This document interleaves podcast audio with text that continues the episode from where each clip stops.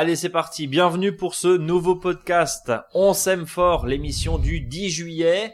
Ça sent les vacances. Salut Eric. Bonjour Brice. Tout va bien? Parfait, moi je suis bien. Eh ben écoute, Eric, euh, euh, bienvenue. Content de se retrouver euh, en studio pour une meilleure qualité sonore. On se retrouve toutes les semaines. On va peut-être lever un peu le pied pendant cet été. On va voir. Hein. Je sais pas si tu pars. Toi, on aura l'occasion d'en reparler. Tu, mhm. tu pars, Eric? Bah si si les auditeurs veulent que j'ai un corps bronzé, peut-être. Bon, oui, ce qui est très utile en, en radio et en podcast. Tout à fait, tout à fait. On, on est d'accord. Eric, tu es conseiller en jardinage naturel auprès des collectivités locales. Euh, au sommaire de cette émission du, du, vendredi 10 juillet, on va parler justement des petits fruits. C'est le moment de les cajoler, tu nous dis. Puis on va parler bien sûr de l'agenda. Alors, on fait un copier-coller de ce qu'on s'est dit grosso modo la semaine dernière. Je crois puisque la lune est toujours ascendante, donc c'est une période oui, pour... on est en plein semis. Semis, tout à fait. On va voir ce qu'on peut semer au hasard. Les courgettes encore, mais aussi les haricots. On va, on va en reparler.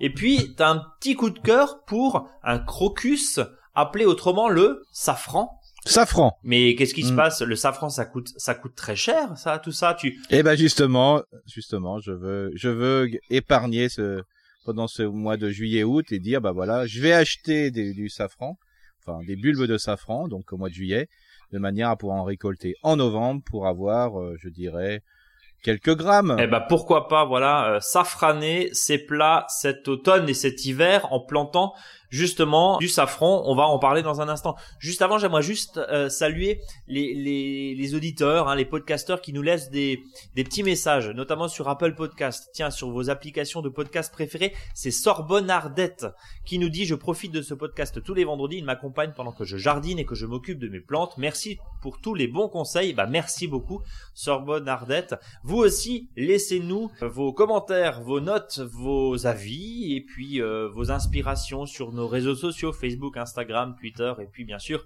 dans vos applications podcast préférées. N'hésitez pas à partager et à noter ce podcast. Eric, c'est parti. On, on bascule dans la partie conseil de ce de ce jardin. On est ensemble pour euh, allez, on va dire une, petite demi-heure, hein, comme euh, comme d'habitude, comme toutes les semaines. Alors. Je le disais, on va suivre un petit peu les conseils de la semaine dernière, l'une toujours ascendante, donc on va continuer à semer. Euh, betterave, c'est ça, hein, Eric? Oui, betterave rouge et blette, hein, donc euh, toutes ces, ces plantes qui sont faciles d'accès. Hein, je vous rappelle, quand les betteraves rouges sont jeunes, on peut manger les feuilles comme des blettes. Hein, mais voilà, c'est mais mieux vaut des fois planter des, des blettes euh, et semer des blettes pour avoir des, des, vraiment des jolies cardes. Et puis surtout, là, un petit coup de cœur, autorisez-vous à mettre des, des cardes, des blettes d'une autre couleur que verte ou blanche les roses, les violettes et surtout les rouges. Hein, rouges. Hein. Moi, j'ai une variété de, de blettes rouges qui est vraiment très agréable, en sachant en plus que quand on fait la, on cuit ces, légumes, euh, les couleurs se conservent. Donc c'est vraiment très intéressant aussi pour euh, le côté euh, colorimétrie du, repas. Alors justement, ça rapporte de la couleur et de la gaieté dans l'assiette. Alors tu, tu le disais, les blettes, elles peuvent se semer jusqu'à quand, Erika bah, moi, disons que je, les, les blés, j'en sève jusqu'au mois de septembre. Ah oui. Alors attention, oui. Attention, pourquoi je dis ça? C'est parce que je récolte les graines des blés d'ici 15 jours, 3 semaines d'ailleurs. Hein, je vais les récolter de mes blettes que j'avais plantées ou semées en 2019. Et donc, ces blettes, moi, je m'en sers aussi comme engrais vert.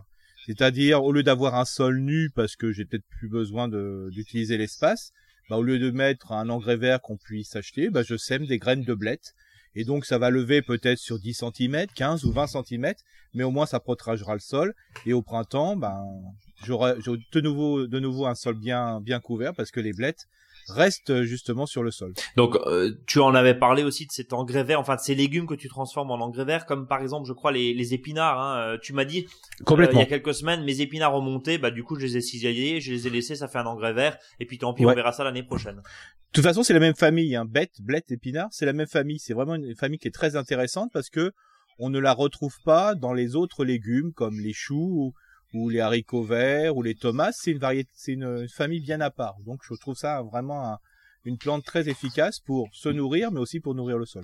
Euh, Eric, euh, autre point que tu nous euh, disais la semaine dernière, c'est les plants de courgettes, les plants de concombres ont tendance à se fatiguer. Alors bon, on va trahir un petit secret. Euh, tu es venu voir mon, potager hier. Tu m'as un peu grondé parce que tu m'as dit qu'est-ce que c'est que ces courgettes? Euh, alors j'ai essayé de me, défendre en disant c'est pas moi, c'est les limaces qui ont euh, dévoré toutes mes courgettes semaine après semaine parce qu'on a quand même eu un mois de juin assez pluvieux ici en Alsace et tu me dis ben t'inquiète pas T'inquiète pas l'ami, tu peux en ressemer, tu vas en remettre et puis tu auras des courgettes euh, pour la deuxième partie de la saison. Tu confirmes Eric? Oui, complètement. Donc on peut. Euh, là par exemple, euh, demain, je vais semer des courgettes, des courgettes en place, hein, c'est-à-dire pas dans des godets. Je le mets directement aux, aux, emplacements. Alors bien sûr, on met un petit bâton toujours pour bien se rappeler on a semé des courgettes, mais je vais les semer, voilà, à un centimètre de profondeur dans le sol, après après avoir bien sûr bien remué le sol et apporté à manger dans le sol et je vais semer en, en place.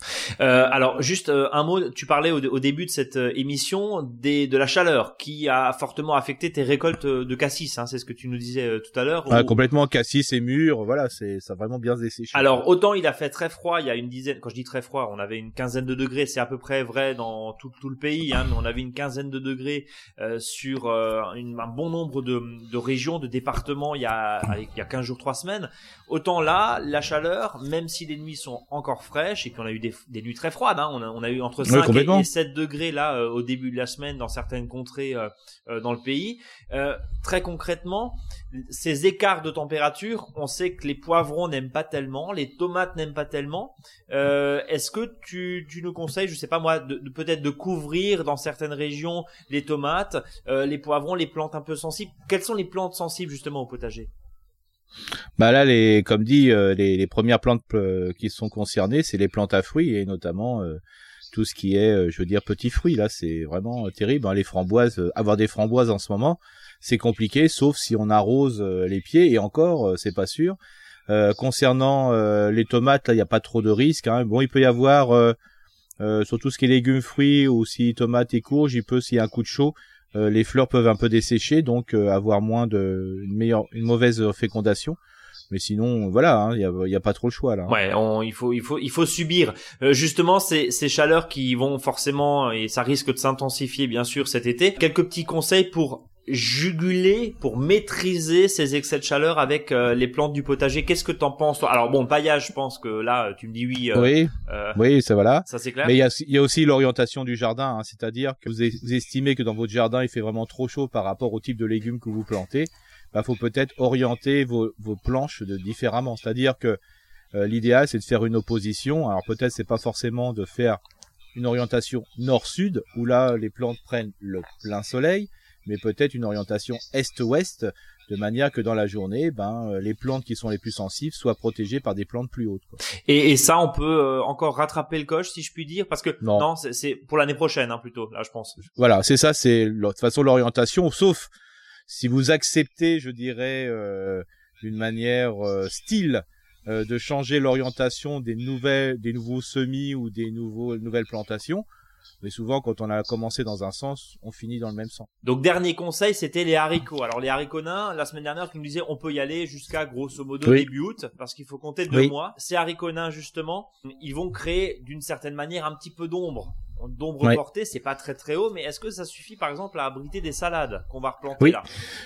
C'est pour ça que entre les rangs des, des haricots, c'est 50 cm. Voilà, quand on fait deux lignées, c'est 50 cm, bah on peut passer à 80 cm. Pour pouvoir planter entre tes haricots. Autre chose. D'accord. Et qui peut être tes haricots, mais ça peut être aussi, euh, euh, pourquoi pas, euh, des navets. Pour, voilà, parce que ça va donner un peu de fraîcheur. Et surtout, c'est qu'une fois que le haricot sera terminé, bah, le, jardinier ou la jardinière pourra cisailler les haricots verts à la base euh, et en cisaillant aussi l'ensemble du feuillage. Donc ça fait un paillage de part et d'autre. On imagine par exemple de salade ou, ou de navets et puis les racines dans le sol vont continuer à se décomposer et apporter des, des nutriments aux salades qui sera à proximité.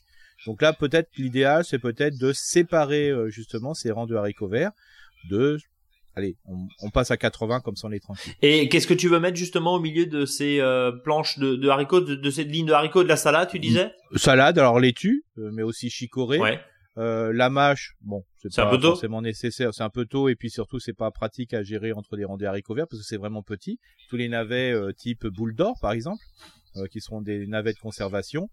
Et pourquoi pas des bleds, chouraves, des choses comme ça. Alors justement, les haricots, c'est le bon moment là, parce que tu dis euh, grosso modo il faut 60 jours hein, entre le moment où tu sèmes et tu récoltes, sachant qu'il y a deux ou trois récoltes euh, dessus. Ne pas oublier de les cisailler, on aura l'occasion d'en reparler parce que tu parlais mhm. du côté engrais vert de tes blettes, mais c'est vrai que les haricots, non seulement ça remonte, ça fixe l'azote, hein, puisque c'est une euh, c'est mhm. une légumineuse, hein, je parle sous ton contrôle, donc ça permet justement aussi de rapporter de l'azote à son sol. Et puis bah quand on met et quand on fait succéder une culture de haricots avec des choux, bah finalement c'est le duo gagnant.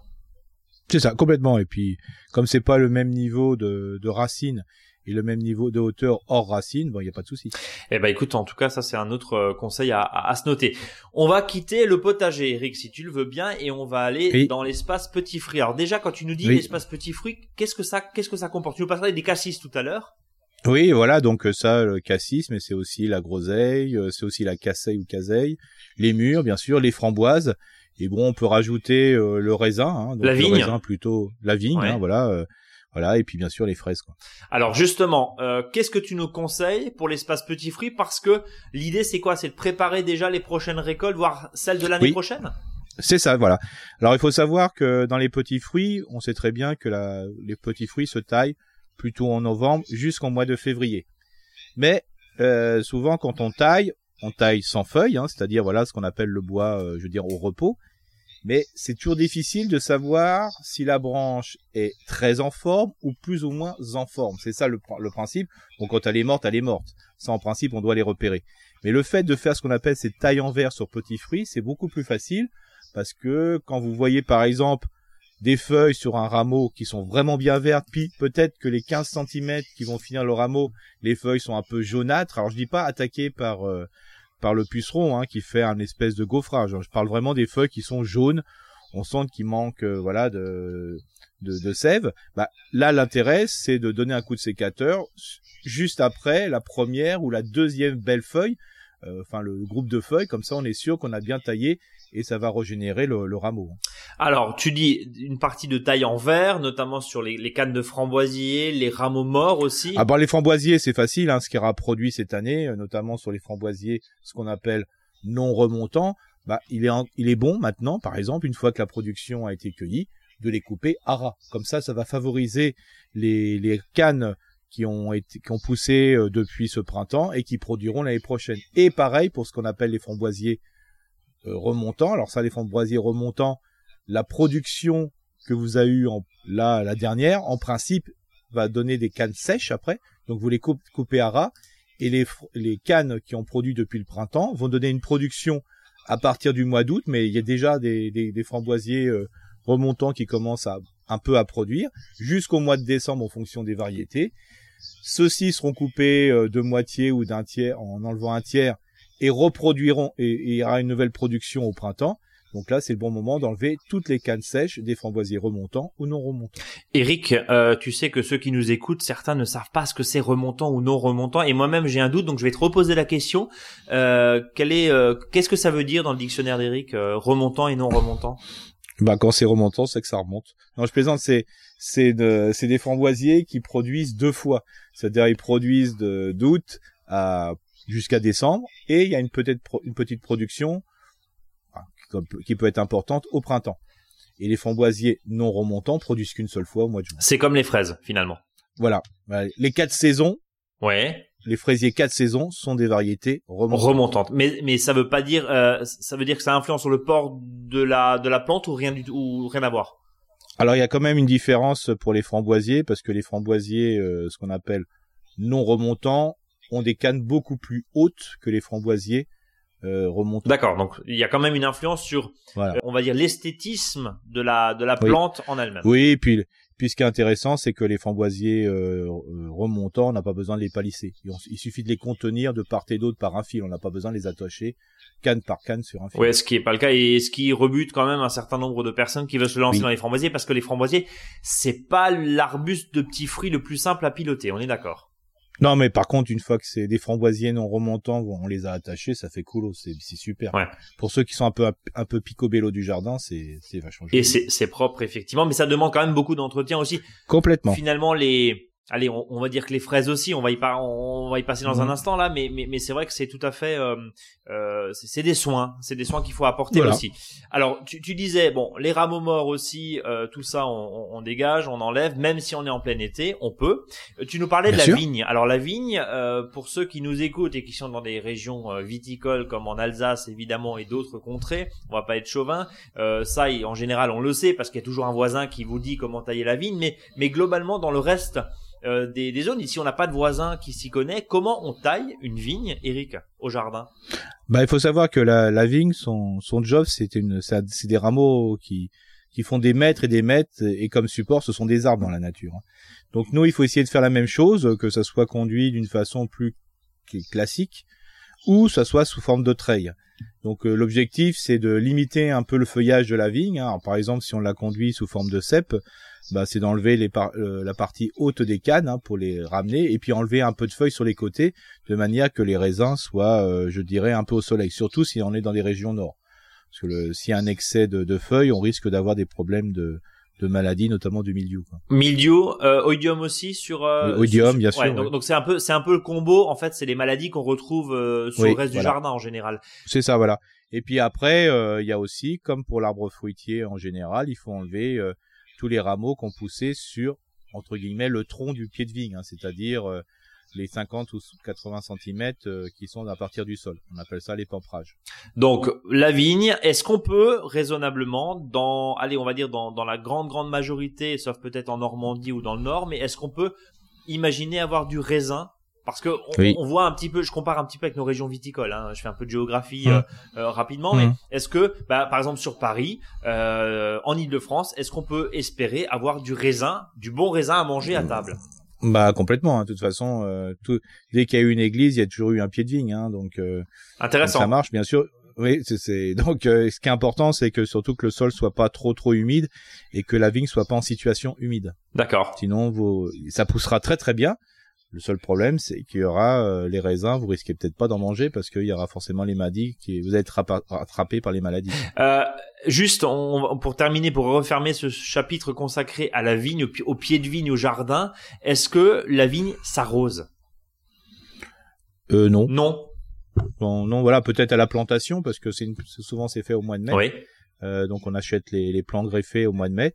Mais après, il faut surtout pas l'arroser justement pour que la vigne puisse euh, aller profondément. Donc il faut, ouais. par exemple, moi j'ai une vigne sur euh, à, proximité d'un cours d'eau. Euh, bah cette vigne là, elle est là pour faire décoration quoi. Oui, parce que, l'environnement est trop humide quoi. D'accord. Donc ça veut dire quoi? Ça veut dire que... la vigne doit souffrir un peu pour faire du raisin?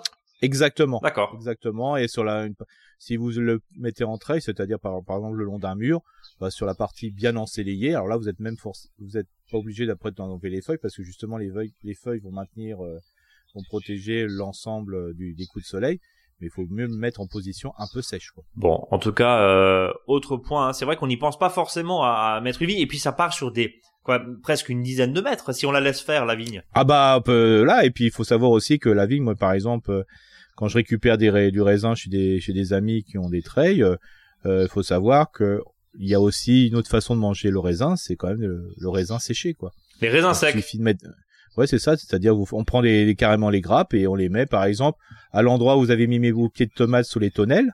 Euh, moi, j'ai j'ai mis un fil et j'attache tel quel euh, les grappes en mettant un petit bout de sarment, hein, et puis euh, vous laissez dessécher tranquillement.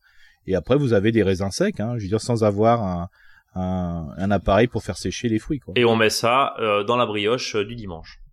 Voilà. Bon, il y a un peu de pépins, mais. Ou en apéritif. Euh, on est d'accord. Euh, alors, on a parlé justement des petits fruits, alors avec notamment les, arbustes. On va redescendre euh, au sol. On va être très terre à terre. On va parler des fraisiers. Alors tu dis, oui. c'est maintenant qu'il faut s'en occuper là en plein été. Bien sûr. Pourquoi? Qu'est-ce qu'on fait sûr. Bah, notamment en principe, les fraisiers, ça se plante du mois d'août au mois de septembre. Mais il faut savoir avec le changement climatique, là, on a un peu d'avance. Hein. Donc l'idéal, c'est de préparer les plates-bandes parce qu'il faut savoir qu'un fraisier va tenir 4 ans, hein, grand maximum, faut les changer. Donc faut profiter justement euh, de l'émission de Stolon qui a été faite sur les plantes mères, hein, c'est-à-dire euh, les, les plantes filles qui ont poussé. Alors c'est quoi les, les, les stolons justement? Alors les stolons, bah, c'est un, vous avez une pousse qui part des plantes mères et après euh, cette pousse va donner un nouveau petit fraisier. D'accord. Euh, et ainsi de suite. Alors souvent, ça peut donner jusqu'à deux, trois fraisiers. Déjà, l'intérêt, c'est d'en garder qu'un. Hein. C'est pas la peine qu'il y ait un deuxième fraisier qui pousse à partir du, du premier fraisier du stolon. Hein. Et là, euh, il commence à venir vraiment euh, fortement. Il commence à bien s'enraciner. Et donc, c'est vraiment le bon moment de pouvoir le planter jusqu'au mois de septembre, octobre. Il faut savoir que si vous faites des plantations de fraisiers on va repartir sur la notion de remontant, non remontant. Si vous faites des, mettez des fromasiers, euh, des fraisiers, pardon, non remontants, il faut savoir que si vous en mettez jusqu'en septembre, vous aurez des fraises au mois de juin l'année prochaine, enfin mai-juin. Euh, si vous ne les plantez qu'au printemps, vous n'aurez pas de, de, fraises. Donc ça veut dire que là maintenant, si vous avez les, ce que tu appelles les pieds mères, hein, c'est comme ça que tu, tu, tu disais, vous avez des stolons, c'est des tiges horizontales, on est d'accord, qui partent avec le petit. Au lieu de les couper et de les mettre sur le compost, bah faut quoi? Faut les mettre dans des petits pots, c'est ça? Oui, alors déjà vous pouvez euh, soit euh, euh, s'ils sont déjà bien formés, bah vous pourrez les replanter tels quels, ou si vous les, pieds sont petits, vous pouvez déjà mettre des, vous en tirer des petits pots, je veux dire remplis de terreau à proximité, et après vous le, vous les fixez en, en coupant un peu le bord du pot et vous les, comme ça, ça permet de les stabiliser et les petits, les petits, les pieds filles euh, vont émettre des, des, racines et après vous pourrez les, les, les, les planter dans votre parcelle. C'est pour ça qu'en ce moment l'idéal c'est de préparer la, la, parcelle pour le fraisier, c'est-à-dire vous passez de la griffe dans la parcelle pour que le sol soit à peu près ameubli sur 30 cm. Ensuite, vous apportez du compost, bien mûr, voilà, quand même euh, pas extrêmement mûr, mais quand même bien mûr, hein, c'est-à-dire vous retrouvez pas les déchets organiques. C'est où vous mettez du, du terreau, vous redonnez un petit coup de griffe dedans pour l'incorporer dans les 15-20 cm du sol, puis après vous mettez un paillis. Là en ce moment vous récupérez du paillis de tout ce qui est aiguille de pain et compagnie hein, sous les arbres, bah, vous en mettez comme ça. Ça c'est en plus c'est un très bon support euh, qui embête les limaces, donc euh, ça ça peut être une bonne chose. Et puis après quand vous serez prêt et quand les stolons auront émis des pieds assez forts, bah, vous repiquerez dans cette planche des fraisiers tous les 30 à 50 cm, comme ça vous êtes sûr que ça va passer l'hiver et vous verrez au printemps euh, vous aurez des, des, fraisiers qui sont bien formés et déjà plein de fleurs pour la production de, de fruits. Ce que tu es en train de nous dire, Eric, c'est que à choisir, c'est un peu comme le gazon, il vaut mieux une plantation de fin d'été, voire septembre-octobre, plutôt qu'une mhm. plantation d'avril pour les fraisiers. Complètement. Alors bien sûr, si vous en plantez au mois d'avril, vous pourrez aussi avoir des fraises, mais simplement sur des variétés qu'on appelle quatre saisons, c'est-à-dire remontantes. Donc là, on fait ce qu'il faut pour récupérer, pour régénérer peut-être sa plate-bande aussi. C'est ce que tu disais. Tu, tu dis ça tient 3-4 ans parce qu'après ça s'épuise, oui, ça donne rien, c'est ça? Bah voilà parce que souvent bah on a enlevé euh, les jardiniers et jardinières ont enlevé les, les stolons là et en nettoyant à la main hein, tout simplement entre les pieds mères mais au bout d'un moment bah le pied grandit hein, il prend de la hauteur tout simplement mais après les fraises euh, voilà ils sont plus plus pareils quoi. Donc c'est pour ça qu'il faut tous les ans moi j'ai toujours c'est toujours intéressant si vous avez euh, une plate-bande de fraisier bah tous les ans renouveler un quart de la plate-bande de fraisier et ça comme ça euh, et ça permet, de tourner. de voilà c'est ça. Et puis en plus de rien acheter parce que si vous avez des fraises qui vous paraissent correctes bah autant garder cela. Par contre bien sûr ne récupère pas de stolons de fraises qui sont pas terribles. Alors justement, euh, tu parlais de récupérer effectivement les stolons, on peut peut-être voir avec ses, voisins éventuellement euh, pour essayer de s'échanger un petit peu les les fraises. Moi, je pense à ceux qui cultivent leur leur jardin ou qui se sont mis à, cultiver leur jardin dans des pots, sur des terrasses, sur des balcons notamment. Ils sont très nombreux à nous écouter, on, les salue.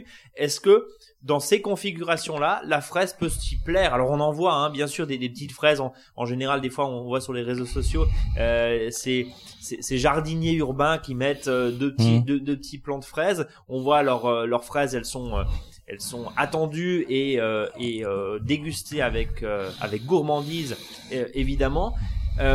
Est-ce que là, en l'occurrence, on peut faire passer l'hiver dans un dans un pot, ou est-ce que justement, donc le fraisier, hein, le fraisier peut passer l'hiver dehors dans la jardinière, dans le pot, ou est-ce qu'il va falloir le rentrer cet hiver? Non, là, le, le problème c'est pas l'hiver, c'est l'été. Hein, souvent pour ces fraisiers en pot, hein, c'est-à-dire qu'il y a une forte mortalité de ces fraisiers euh, durant les périodes estivales. parce que si c'est pas arrosé, c'est pas assez. Voilà. Euh, quand on a des fraisiers en pot, euh, vous lavez votre salade, bah tous les jours, faudrait arroser les fraisiers, quoi. Ah oui, tous les jours. Oui, donc finalement comme le reste, euh, on peut on peut voir. Voilà, voilà, c'est la, plus grande mortalité, c'est l'été. Ouais. Donc attention, souvent prudence. les gens qui, les, les, les, les gens qui ont des fraises euh, deux fois de printemps, c'est parce qu'ils en ont racheté à chaque fois. Ouais, et c'est un peu c'est un peu des tricheurs. Mais même en pot, tu dis que si c'est à peu près bien. Euh... Ah mais complètement, oui, bien sûr, il y a pas de souci. Hein. Si vous avez un pot qui fait 20 cm de profondeur et 15 cm de large, bah vous pouvez tenir un pied. Hein. Et notamment même vous avez les stolons qui se des fois qui repartent sur les côtés, voire même il y a des, des fraisiers euh, qui sont assez intéressants. Je vous appelle ça les fraisiers arborescents. Hein. Ça, ça, fait des espèces de colonnes de fraises. Bon, j'en ai pas spécialement à la maison parce que moi je suis pas quelqu'un forcément qui a des qui a des jardinières, mais c'est vraiment des voilà, c'est vraiment très intéressant. Et notamment vous avez des, vari des variétés qui rappellent la fraise des bois, hein, la mara, la mara des bois, des, des, la mara des bois par exemple, où là c'est une plus petite fraise qui s'accommode même sur des balcons qui sont un peu à l'ombre. Et à défaut, Eric, on peut bien sûr aussi aller acheter chez ces horticulteurs des nouveaux plants de fraisiers. Et ça permet aussi de de pas avoir qu'une seule espèce peut-être de variété, hein, bien sûr, mais d'avoir et d'échelonner mmh. entre le remontant et le non remontant, dont tu nous as précisé les subtilités et les caractéristiques de chaque famille, euh, que ce soit des framboisiers ou que ce soit des fraisiers. Avant de terminer cette émission, on va parler de nouvelles or, j'allais dire de l'or, de l'or dans le jardin tu vas nous parler du safran, Eric. Euh, Qu'est-ce qui oui, se passe C'est quoi C'est un pari Non, pas du tout. Hein. C'est, euh, on sait très bien que les, les, jardiniers et les jardinières, ils aiment bien cette fleur qu'on appelle le crocus de printemps. C'est-à-dire que c'est une des premières fleurs euh, qu'on voit euh, arriver une fois que l'hiver se termine, ou même des fois quand il y a encore de la neige. Et il existe aussi un crocus d'automne, qui est le, ce fameux safran, ou qui est de l'or en barre. C'est-à-dire globalement, ça coûte combien? Rappelle-nous un peu le, le, safran. 30 euros les, le gramme. Ah oui, quand même. D'accord.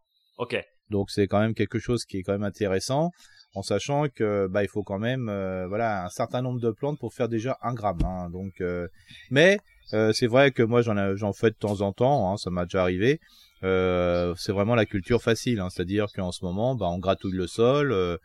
Voilà, le sol il faut voilà, bien abeubli sur 30 cm, puis on plante simplement des bulbes tous les 10 cm à une profondeur de 10 cm. Quand ça fleurit, c'est mauvais signe en principe. Hein c'est que il fait froid et le froid va venir. Hein. C'est un annonciateur d'hiver, voilà. Mais une fois que ça arrive, ce qui fait le petit côté sympathique, c'est que les fleurs, bah, on les récupère au fur et à mesure.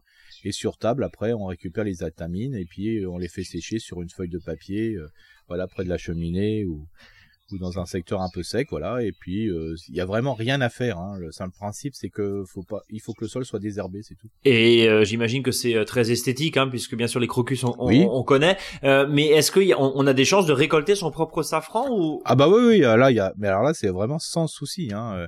Hein, une des une des plus grosses exploitations à une époque était quand même en Alsace. Hein. Et je crois qu'il y en a une dans les Vosges aussi. Euh, ouais, oui, voilà, il y a, y a aucun souci. Hein, c'est voilà, c'est pour ça que franchement c'est quelque chose euh, qui est facile à faire. La seule difficulté des fois, c'est de bien prévoir les commandes des bulbes à l'avance, c'est-à-dire euh, trois quatre ans après, bah il suffit après de les déterrer et puis de séparer les bulbes. Hein. C'est un peu comme les tulipes, hein. c'est exactement la même chose. Puis on les replante tous les 10 cm et à 10 cm de profondeur. Donc en fait, le, le, le, safran, alors ça fait rêver sur les plus grandes tables évidemment parce que c'est une épice euh, très chère. Hein. Je, je, je, crois qu'il faut mmh. quoi? Je crois 150 fleurs pour un gramme de safran. Oui. C'est oui, c'est hallucinant la, la, production qu'il faut.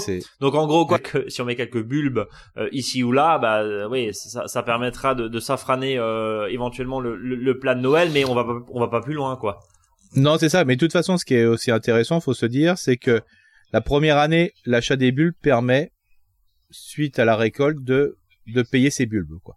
De rentabiliser, oui, si, si on voilà. oui. voilà. Donc euh, voilà, on peut dire bah tiens c'est pas grand chose, mais oui, mais après comme ça va durer de plusieurs années, ben vous ça permet de voilà de de payer ce que vous avez. Et puis c'est vrai que quand on a pris goût au safran, notamment quand on fait une soupe de potimarron et on met voilà quelques étamines de safran dedans, voilà. Ça donne du goût. Ça donne du goût. Et bon, c'est le côté décoratif et puis au moins ça montre que pourquoi ça coûte aussi cher quoi parce que quand on voit la difficulté euh, là faut les planter bon ça ça va mais quand on voit la récolte euh, on peut être vite euh, surpris de dire bah on a récolté toutes ces fleurs et en fin de compte on a que ça comme étamine et en plus faut les sécher donc ils vont encore perdre du volume quoi c'est voilà et, et, donc là bien sûr ça ça se plante maintenant quoi c'est maintenant en plein, en plein été simplement pour dire que c'est un hectare de safran va donner un kilo de safran. Ah ouais, sans compter bien sûr la récolte, le travail, le séchage, c'est pour ça que ah c'est oui, un hectare c'est un kilo. Alors des fois il y en a qui disent ah ouais ouais ça, ça va voir le coup. Déjà il y a tout de suite les euros dans les ouais. yeux. Mais bon, quand tu vois le boulot, récolter récolter un hectare de safran, ce qui se récolte tous les jours, et le matin de bonne heure, Voilà. Faut se lever voilà, tôt. Voilà, voilà. On est d'accord. Faut se lever tôt pour faire pour faire euh, fortune, mais en tout cas, pourquoi pas Ça permet aussi peut-être de dire, voilà, safran fabriqué maison, fait au jardin euh, pour les repas de fête. Pourquoi pas On y pense. On n'a jamais été aussi proche de Noël, comme dirait l'autre. Eric, on arrive à la fin de ce podcast. Alors avant la fin de ce podcast, évidemment, il y a la tradition. La tradition, c'est le faux oui. Alors là, comme on a quand même parlé un petit peu de chou, des choses comme ça, bon, on pourra dire que le chou paumé s'accommode bien avec du pain perdu. Eh ben écoute, le jour où tu publies, je serai ton premier lecteur de ce recueil de faux dictons de la semaine. Mais c'est marrant parce que en fait, tu nous rajoutes chaque fois de la poésie et tu t'amuses avec les mots. Et c'est vraiment très plaisant en tout cas de découvrir chaque semaine ce faux dicton de la semaine by Eric, comme on dit. Bon, on s'est, tout dit. Ouais, presque, Parce qu'il faut en laisser pour vendredi prochain. Faut en laisser pour vendredi prochain. On va continuer à vous accompagner évidemment cet été. On va peut-être lever un petit peu le pied. On verra. On, en reparlera et on regardera un petit peu. Prenez soin de vous, bien sûr. Euh, prenez soin de votre jardin. Merci beaucoup, Eric, de nous avoir euh, accompagnés dans, dans ce podcast. On donne rendez-vous vendredi prochain, évidemment. En attendant, Instagram, Facebook, newsletter. Abonnez-vous sur monjardinbio.com. Et puis, euh, bah, bon week-end, bonne nuit si vous nous écoutez peut-être. Vous êtes peut-être en train de dormir. Il y en a beaucoup qui écoutent les podcasts de nuit. Hein. Ça permet d'endormir et d'adoucir euh, une nuit où on n'arrive pas forcément à trouver euh, le sommeil entre pleine lune et la chaleur de cet été. En tout cas, à très bientôt. Merci beaucoup, Eric.